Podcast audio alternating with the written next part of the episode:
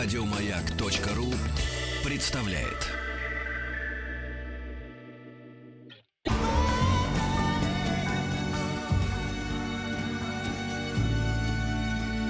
По заказу Гостелерадио.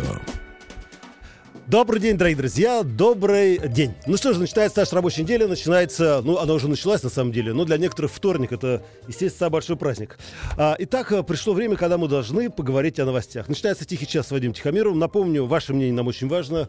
А, есть смс-портал 5533, все сообщения через слово «Маяк». Есть форум радиомаяк.ру. WhatsApp есть, все для вас. Плюс 7967 103 5533. Итак, мы берем с вами новости, препарируем их и выясняем, как говорится, что к чему. Э, начнем, наверное, вот с этой новости. Не могу сказать, что она очень свежая, но, по крайней мере, она на прошлой неделе возбудила многих россиян. Дело в том, что Комитет Государственной Думы по охране здоровья поддержал предложение главы Роспотребнадзора Анны Поповой проводить обязательное тестирование на ВИЧ перед вступлением в брак. То есть, когда вы идете в, в ЗАГС, вам надо думать не только о том, что где будет проходить свадьба, в чем будет наряжена невеста одета, естественно, кто будет ведущий, но и э, заодно, как говорится, Раз зашли в комнатку, сдали анализы и все, и все хорошо. Я вдруг подумал, интересно, а насколько это вообще логично, законно и, самое главное, насколько это этично. И мы решили обратиться к региональному директору Объединенной программы ООН по ВИЧ, ну, СПИДу, Восточной Европе и Центральной Европе. Это Виней Патрик Салд... Салдана. Простите, пожалуйста. Здравствуйте, добрый день, Виней. Добрый день, Вадим. Да. Виней, где вы сейчас находитесь? А, я да. В данный момент нахожусь э, с официальным визитом столицы Республика Казахстан а, Астана. А что вы там делаете, Виней? Там тоже есть ну, проблемы со СПИДом? А, ну, вы знаете, что мировая эпидемия а, ВИЧ-СПИДа действительно имеет не только мировой масштаб, но особенно угрожающий характер носит по всем странам Восточной Европы и Центральной Азии. И несмотря на то, что общий масштаб эпидемии на уровне Казахстана значительно ниже, чем Российской Федерации, тем не менее, а, появляется очень положительный интерес со стороны правительства Казахстана не только бороться со СПИДом, но даже положить конец эпидемии. Поэтому как раз я только закончил встречу с министром здравоохранения Республики Казахстан. Виней, э, коль вы попались нам в руки, можно несколько вопросов, связанных с глобальным, ну, с глобальным вопросом о СПИДе. Насколько я понимаю, для государства это большое бремя, а, как говорится, бороться с этой эпидемией. Финансовое бремя. А, ну, вы знаете, да, это большая тяжесть, которая унес жизнь десятки миллионов людей, но а, положительном плане очень большой а, научные открытия, достигнутые буквально за последние несколько лет – который доказывает о том, что все ВИЧ-инфицированные люди должны, во-первых, пройти добровольно тест на ВИЧ-инфекцию, знать в своем статусе, и потом немедленно получить доступ к лечению. И если такого а, алгоритма соблюдено везде и немедленно, мы можем до 30 года даже положить конец эпидемии СПИДа по всему миру. Вины, чем будете заниматься тогда? Но, с другой стороны, может быть, это хорошо. Впервые, когда человек теряет работу, и это, как говорится, во благо человечеству. Виней, ну а теперь давайте обратимся вот к этой инициативе Анны Поповой, это глава Роспотребнадзора. Она предлагает, что в ЗАГСе вот сделать маленькую комнатку, чтобы молодожены сдавали анализы на СПИД. Как вы считаете, это правильно или нет? Ну, вы знаете, а, по линии UNAIDS а, у нас отвечает э, очень широкие сферы сотрудничества с Роспотребнадзором, а, и, конечно, в частности, в первую очередь, руководитель Анна Юрьевна Попова. Я лично ее хорошо знаю и очень сильно поддерживаю ее активность и лидерство в сфере борьбы со СПИДом в Российской Федерации. Скажите, а, я, также, я также видел ее высказывание на молодежный форум буквально да, да, да, да, дней назад, когда она призывала а, молодожен рассматривать вариант а, знания своего статуса ВИЧ-инфекции до ЗАГСа. Но здесь очень важно а, а, момент, который она сама подчеркивала, о том, что все тестированные на ВИЧ-инфекции, включая перед ЗАГС, должен носить исключительно добровольного характера. Да, вот не это... принудительно, не обязательно. Если это действительно добровольно и конфиденциально, чтобы не накануне уже сам церемонии заключения брака в ЗАГС, но еще до подачи заявления на добровольной а, основе. Молодожены сами хотят знать о своем ВИЧ-статусе, а, и их статус, какая бы ни была, положительный и отрицательный, остаются конфиденциально, тогда такого рода добровольная инициатива, конечно, приветствуется со стороны Организации Объединенных Наций. Виней, и скажите мне, пожалуйста, вот уже не как э, человек, который отвечает за СПИД, да, по большому счету, а человек, просто человек. Скажите, ну а вот как вы думаете, не можем ли мы расстроить некоторые свадьбы, если вдруг, например, одна из, э, как говорится, один из пары вдруг узнает о том, что его э, вторая половина ВИЧ-инфицирована? Конечно, это очень тяжелые новости.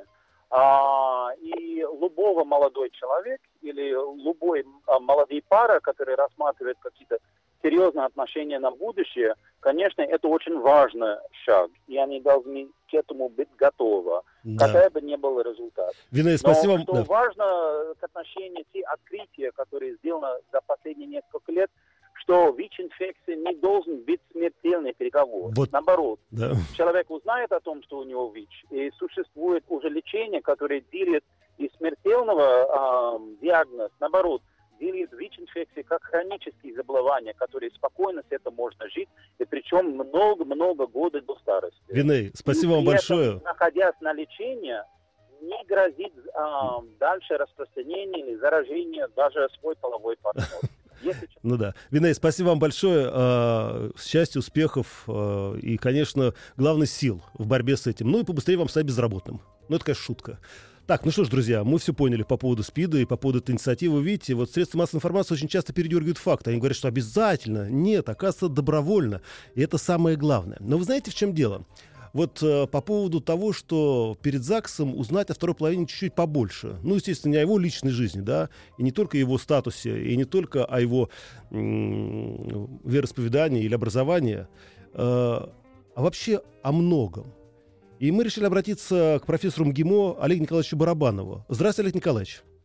Добрый день, здравствуйте. Олег Николаевич, вы знаете, я слышал неоднократно, что в странах Скандинавии, особенно в Швеции, например, для того, чтобы молодожены вступили в брак, они должны предоставить ну, друг другу чуть ли не шесть поколений своего рода, где должны показать, во-первых, а, э, физическое здоровье, психическое здоровье и так далее и тому подобное. Это правда или нет? Ну, э, это действительно так, и это на самом деле серьезная тема. А, не только в Швеции, но и во многих других странах сейчас э, становится все более популярным, все более распространенным э, проведение э, генетического анализа, анализа ДНК перед замужеством, перед свадьбой. Поскольку речь идет о том, ну, СПИД это может быть самое, как бы, самый яркий пример, но речь и идет о том, что человек может быть генетически предрасположен к тем или иным заболеваниям. Анализ ДНК, сейчас современные техники анализа ДНК позволяют это а, выявить. Самый яркий пример, это вот, может быть, все, все слушатели знают, это предрасположенность Анджелины Джоли к раку груди, да, да, да. что привело к э, соответствующей ее операции.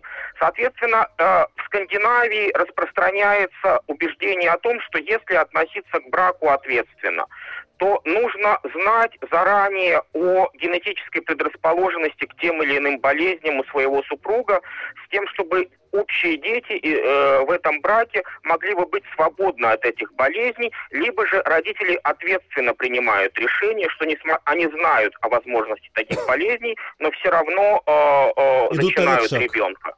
То есть своего рода, как э, сейчас уже никого не удивишь э, брачным контрактом, да, когда угу. жених и невеста делят свое имущество э, как бы наперед о разводе, и это не считается вызовом любви и светлым чувством любви. Так вот, своего рода так, такого рода генетический брачный контракт, он представляется тоже необходимым, тоже важным для э, того, чтобы брак был более крепким, и информация о супруге была более всеобъемлющей. То есть я понимаю, Олег Николаевич, что кроме согласия, например, да, второй половины на брак, кроме согласия родителей, даже, как говорится, еще и природа мать сказать «да». Ну, в общем, да. В общем, да. По, по этим же признакам можно заранее выявить э, иногда заранее выявить бесплодие, да, что э, угу. и тогда уже э, жених и невеста заранее принимают решение э, заключать ли брак в таких условиях. Иногда для многих э, очень важны, скажем, э, этнические связи, когда человек предпочитает жениться или женщина предпочитает выйти замуж только за представителя своей нации. А сейчас анализ ДНК позволяет показать, э, то есть человек может, допустим, называть себя русским, но по Ну анализу ДНК 15% русских А имеют монгол, э, да. гены, которые являются финно-угорскими в основе, а не славянскими, да, э, генетическая гаплогруппа мужская. Соответственно, если для кого-то важна именно этническая взаимосвязь, да, то э, анализ ДНК заранее тоже позволит это сделать. То есть есть очень много моментов, понятно, что они все деликатные, но с моей точки зрения они не являются чем-либо более вызывающим, чем тот же брачный контракт. Если Да. люди любят друг друга, но любят друг друга ответственно, то они э, способны провести такого рода исследования. Или, Олег Николаевич, тот самый гороскоп, когда говорят, а ты кто по знаку зодиака? Вот, да. Олег Николаевич, спасибо вам большое, успехов, счастья. И, честно говоря, глядя на шведов и шведок особенно, я понимаю, что, видимо, это не только действует, но и заставляет рожать очень красивых детей. Друзья, все остальное сразу после небольшой рекламной паузы.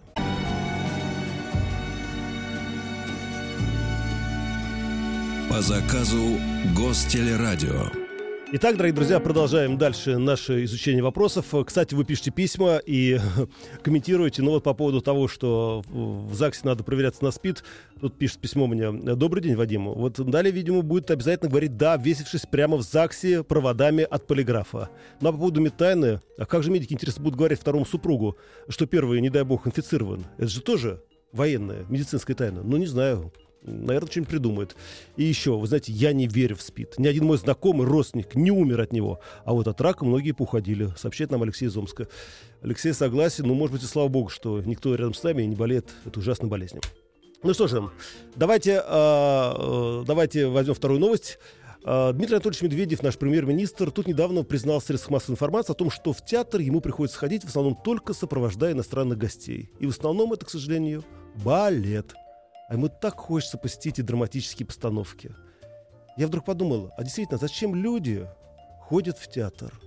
Почему они любят этот театр, платят свои деньги и тратят свое драгоценное время, которое можешь провести, смотря программу «Дом-2», например, да, или играя в танки.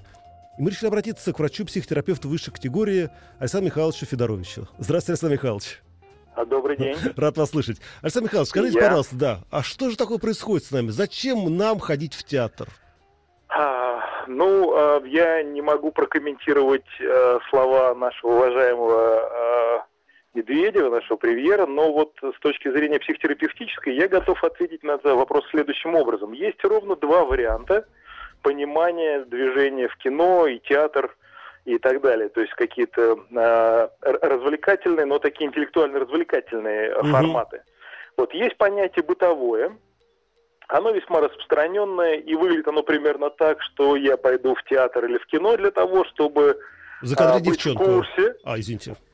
да-да, быть в курсе событий, и если при необходимости э, вдруг такой вопрос возникнет, то э, заявить, что да, я видел, да, я в курсе, я, в общем-то, в Ну да. тренде, что В называется. тренде, да.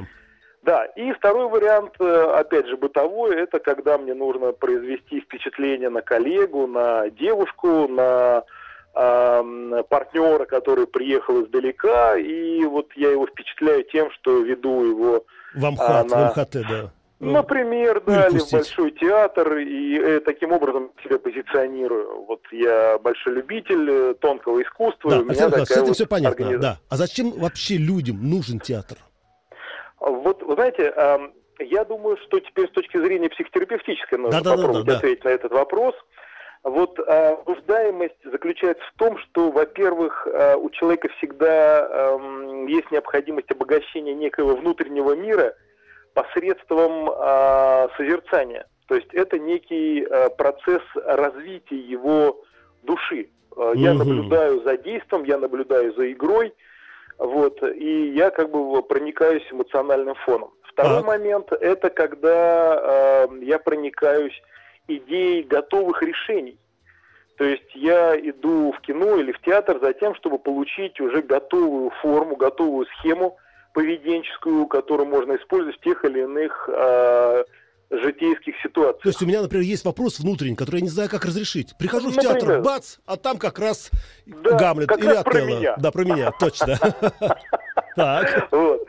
И, наконец, третий момент, он уже, наверное, будет более таким психоаналитичным. А, Это, наверное, будет касаться тех людей, которые э, ну, в хорошем смысле, в бытовом хорошем смысле, болеют театром, да, вот они театралы, mm-hmm. такие заядлые, они ходят на премьеры, ходят на классику, э, ходят на актеров, на режиссеров, как-то там и так далее, ну, и так да. далее. Вот здесь, с точки зрения психоаналитической, есть очень интересная тенденция – вот а, это некий вариант такого глубинного подсознательного подглядывания, проникновения а, в чужую жизнь. Да, Вадим, вот представьте себе, сколь это может быть неожиданно для массового слушателя.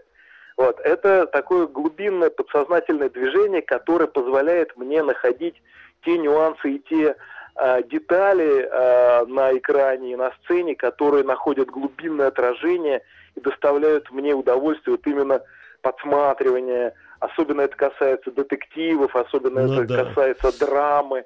Александр Михайлович, вот. у нас мало времени просто. Скажите, я помню, что в Древней Греции похождение, хождение на трагедии всегда заканчивались катарсисом для зрителя.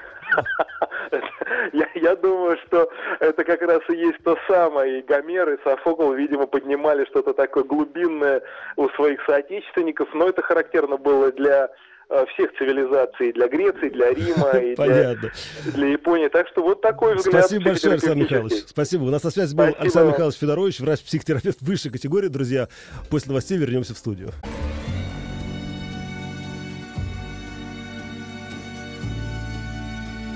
По заказу Гостелерадио. Итак, дорогие друзья, продолжается наш «Тихий час» с Вадимом Тихомировым. Мы продолжаем дальше изучать новости и, самое главное, понимать, что и для чего и почему. А, итак, э, мы уже говорили о том, что премьер-министр э, Российской Федерации Дмитрий Медведев признался, что в театр ему приходится ходить в основном только в сопровождении иностранных гостей, и в основном это балет, а ему хочется посетить и драматические постановки. Вот мы сейчас узнали у нашего психолога Александра Михайловича Федоровича о том, что действительно просто нашему организму необходимы надо встряски, и необходимо надо подглядеть, взбодриться, ну или, как говорится, получить катарсис. Но вопрос стоит не в этом. Интересно, а что ощущают актрисы, артисты, артистки, да, когда к ним в театр вдруг ни с того ни с сего приходит глава делегации или, не дай бог, руководитель страны? И мы решили обратиться к оперной певице, солистке Большого театра Ане Христофоровне Аглатовой. Здравствуйте, Анна Христофоровна. Добрый день. Анна Христофоровна, да, да день да. пока. Анна Христофоровна, скажите мне, ну почему так происходит в жизни, что чаще всего ходит именно на балет в Большой театр, а не на оперу? Ну, это вообще загадка для нас, потому что мы-то считаем свое искусство не менее интересным и красочным, нежели балет. Но я думаю, что просто действительно балет легче понять, потому что ну, испокон веков так сложилось, что русский, тем более, балет был более интересен, э, а в Европе более интересна была опера. И поэтому, конечно же, для нас очень важно, чтобы как можно больше зрителей, тем более такого высокопоставленного зрителя, э, было в зале. Анна Христофоровна, скажите, кто из руководителей нашего государства приходили к вам на оперы? Ну, я в театре уже 10 лет, и вот конкретно именно на спектакле, первый вот в моей жизни, это был э, мой главный слушатель, это Борис Николаевич Ельцин. Угу. А, а вот совсем недавно, в июле месяце, э, приходил господин Нарышкин на спектакль. О, председатель Государственной Думы.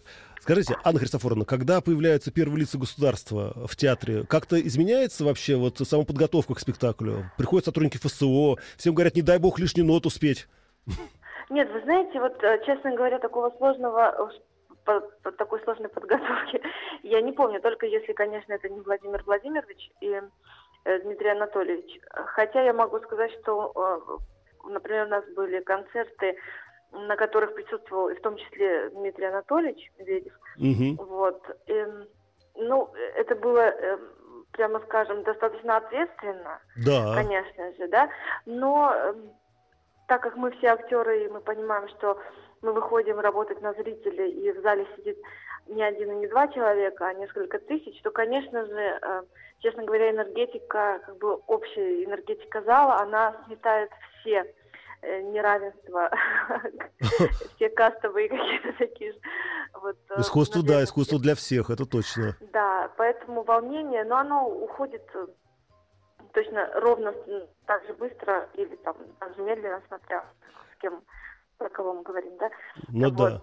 Анна Христофоровна, так скажите, что... а вообще первые лица заходят потом за кулис, например, поблагодарить за хорошую исполненную роль, арию, или это не принято? Вы, вы знаете, вот например, господин Нарышкин передает, там, там, Да. он может через директора сказать, да, о том, что э, понравилось, э, и благодарности. Эм, Если это концерт, например, то было такое, Владимир Владимирович лично благодарил. Но дело в том, что у них ведь тоже они заняты не меньше, чем все остальные люди обычно. Ну да, Даже, скажем, больше. это точно. Анна Вот, Христофоровна, да. они, мне кажется, они бегут дальше на совещание ночные. Да, Анна Христофоровна, ну и напоследок скажите, а это как-то Да. в двойном тарифе, да? Ну, А, вы сейчас меня насмешили. Вот юмористическая передача. Нет, конечно. Да, Анна Христофоровна, я очень рад вас был слышать. Знаете, дай бог, чтобы Взаимно. наши первые лица почаще ходили на оперу, потому что у нас такие мы замечательные голоса хотим. и такие Мы замечательные... их любим и хотим, чтобы они нас любили. Ладно. Той, той, той нам всем. Успехов, счастья, хороших постановок, ну и, конечно, привет Большому театру.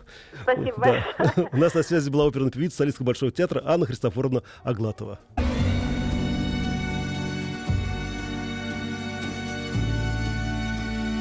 По заказу Гостелерадио. Ну что, дорогие друзья, продолжаем наш тихий час дальше, и новости дальше. И, конечно, последняя новость, как всегда, связана с гендерными отношениями мужчины и женщины. И вы знаете, меня очень поразили психологи из университета штата Делавэр и сотрудники медицинского университета штата Огайо. Они совместно провели исследование, и знаете, что они выяснили? Это очень, очень странная история.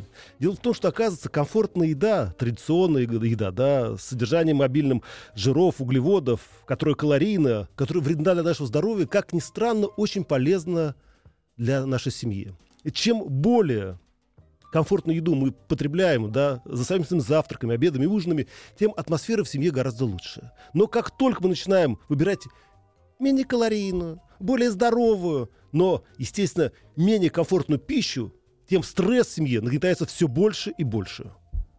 По этому поводу мы решили выяснить, а действительно есть такая прямая зависимость между едой, взаимоотношениями и сексом в семье. И мы решили обратиться к сексологу Евгению Александровичу Кульгавчику. Здравствуйте, Евгений Александрович. Добрый день. Евгений Александрович, простите, я просто, знаете, я очень боялся перепутать вашу фамилию, поэтому напрягся. Простите. Бога. Кульгавчуку, да. Да, да, да. А, Евгений Александрович, скажите, а действительно есть такая зависимость, когда мы говорим, что путь к сердцу мужчин лежит через желудок, действительно есть вот это э, мост, да, прямая дорога, которая ведет, как говорится, от желудка к сердцу, а потом и к мозгу. И к сексу. Ну, а, да, давайте вспомним биологию. И э, на первом месте э, все-таки у живых существ это инстинкт э, самосохранения. В него мы можем включить э, безопасность, еда, Мгм. э, сон.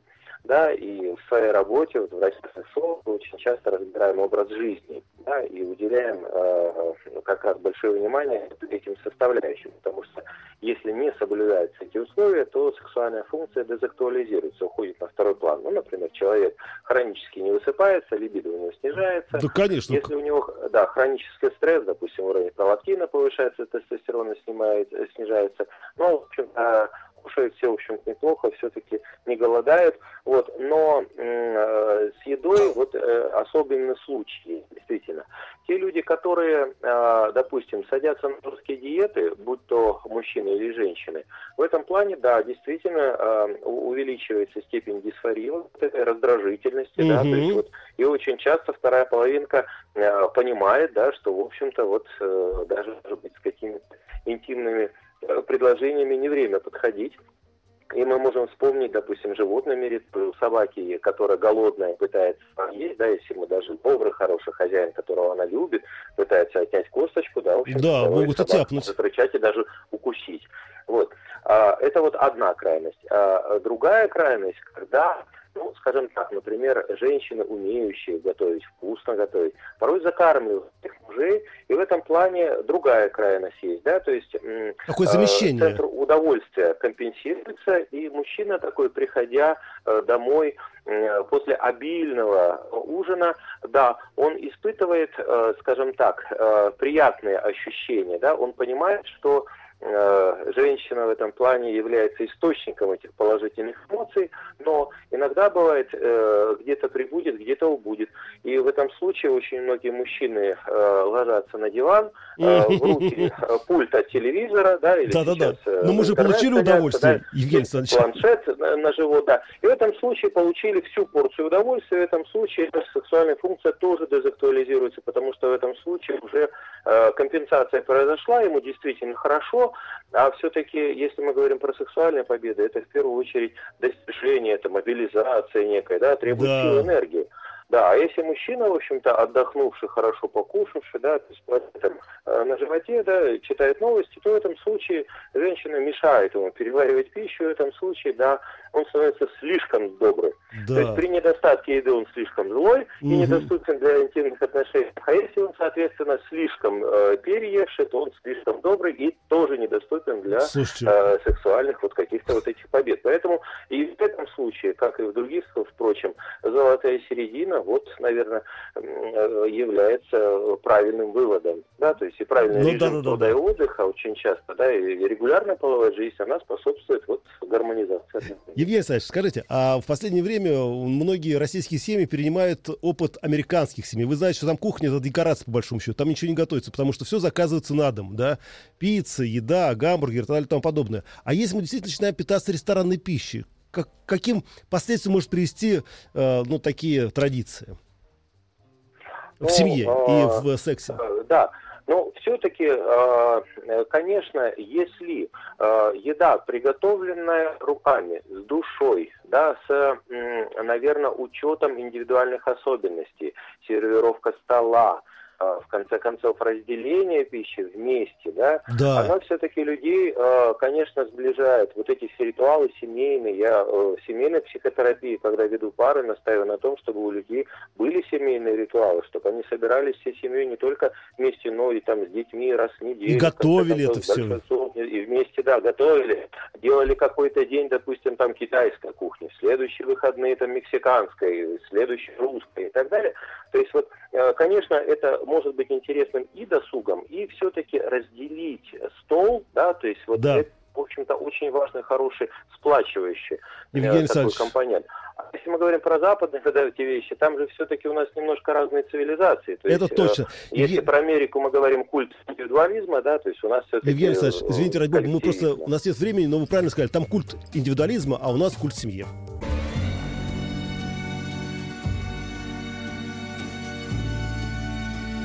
По заказу Гостелерадио. Итак, дорогие друзья, мы продолжаем дальше обсуждать тему.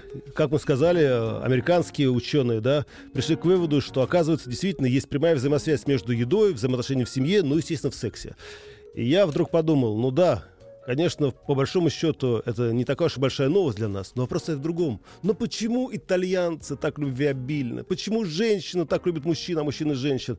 Может быть, все-таки тайна в их кухне? И мы решили обратиться к шеф-повару флотилии Редисон Роyal Лоренцо Страпатто. Бонжорно, Лоренцо. Buongiorno. А, Здравствуйте. Да, грасис. Лоренцо, скажите, пожалуйста, какой есть самый главный секрет итальянской кухни? Кроме того, что она у нас, естественно, всегда э, диетическая. Так, я э, маленький учили сейчас по, по этому вопросу. Некоторые ночи уже меня били. Мгм. И как я родил море, э, около моря, Так. и всегда готовлю по морепродукты, устрицы. Это все уже были рекомендованы на э, вот эту тему. Ну да. Помогает мужчине, девушке э, на наши смыслы. Мгм. Креветки, мидли, вонголи. Мгм. Это все уже идет э, вместе э, чеснок.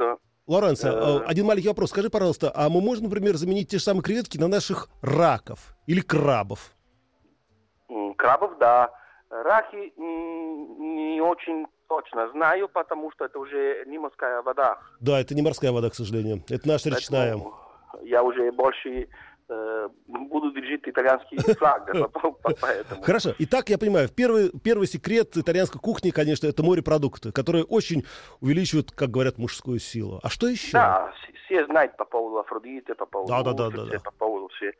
Э, Потом мы уже э, э, смотрим э, разговор по поводу специй, потому Да. что очень, очень помогает специи. э, Какие? десерт. Э, Специи у нас начинаются от чеснока, Мгм. от сальфей, особенно Шалфей. первые Ага. сальфей. А особенно первые в листе стоит э, шафран. Шафран. О, да. Он, правда, дорого стоит, но в Москве можно найти очень хороший... И, и дорого стоит, и стоит тоже э, попробовать. А и стоит попробовать. Ну, и, Лоренцо, может быть, у тебя можно, ты, да, может, у тебя есть свой личный секрет? Личный, личный, нет, меня уже Ну, как не, нет? не нужно не искать никакой секрет на больше, для что я. Да. Э, э, Дальше, я видел на химические э, состояния все э, продукты. Э, Мы начинаем разговаривать по поводу морской продукции. Да-да-да. Начинаем разговаривать по поводу специй. И сейчас уже по поводу продуктов, потому что... Да. э, а, заканчиваем специи по поводу пер- пеперончино острый и перец черный. Нас, Да-да-да, э, нет, перец это всегда очень бодрит. полно, да. А, по поводу труфли. Труфли А, у нас труфель. единственное, Ну, э, которое помогает... э, Лоренцо, это, по-моему, санкционный продукт, прости. Про трюфель мы не можем ничего говорить. Трю- Трюфеля у нас, по-моему, нет сейчас. Есть, да? А, Ну, в общем, это. Лоренцо, ну, Ну, и нап- напоследок, скажи мне, пожалуйста, а вот что из напитков вот действительно тоже как-то бодрит кровь из итальянских напитков? э, не бело, не красное вино, но белое вино. Белый. Есть вот эта картинка, устрицы и Белое белое вино. вино газированное, шампань. Лоренцо, зачем Ну, мы тебя француз- вывели в на- наш эфир? Зачем? Ты так вкусно рассказываешь, что хочется просто взять и уехать в Италию навсегда. Но мы останемся здесь, в нашей стране. Лоренцо, грация. Спасибо тебе большое. Успехов, счастья. И самое главное, чтобы русские наши, как говорится, граждане, ели итальянскую пищу, как щи, как говорится, да кашу, которая пища была наша. Друзья, ну на этом сегодня мы с вами прощаемся. На связи был у нас Лоренцо Стропатто. Это шеф-повар флотилии Рэдисон Роyal. Ну все, на сегодня хватит. Слушайте радио Маяк. Думайте, думайте. И самое главное, двигайтесь. Пока.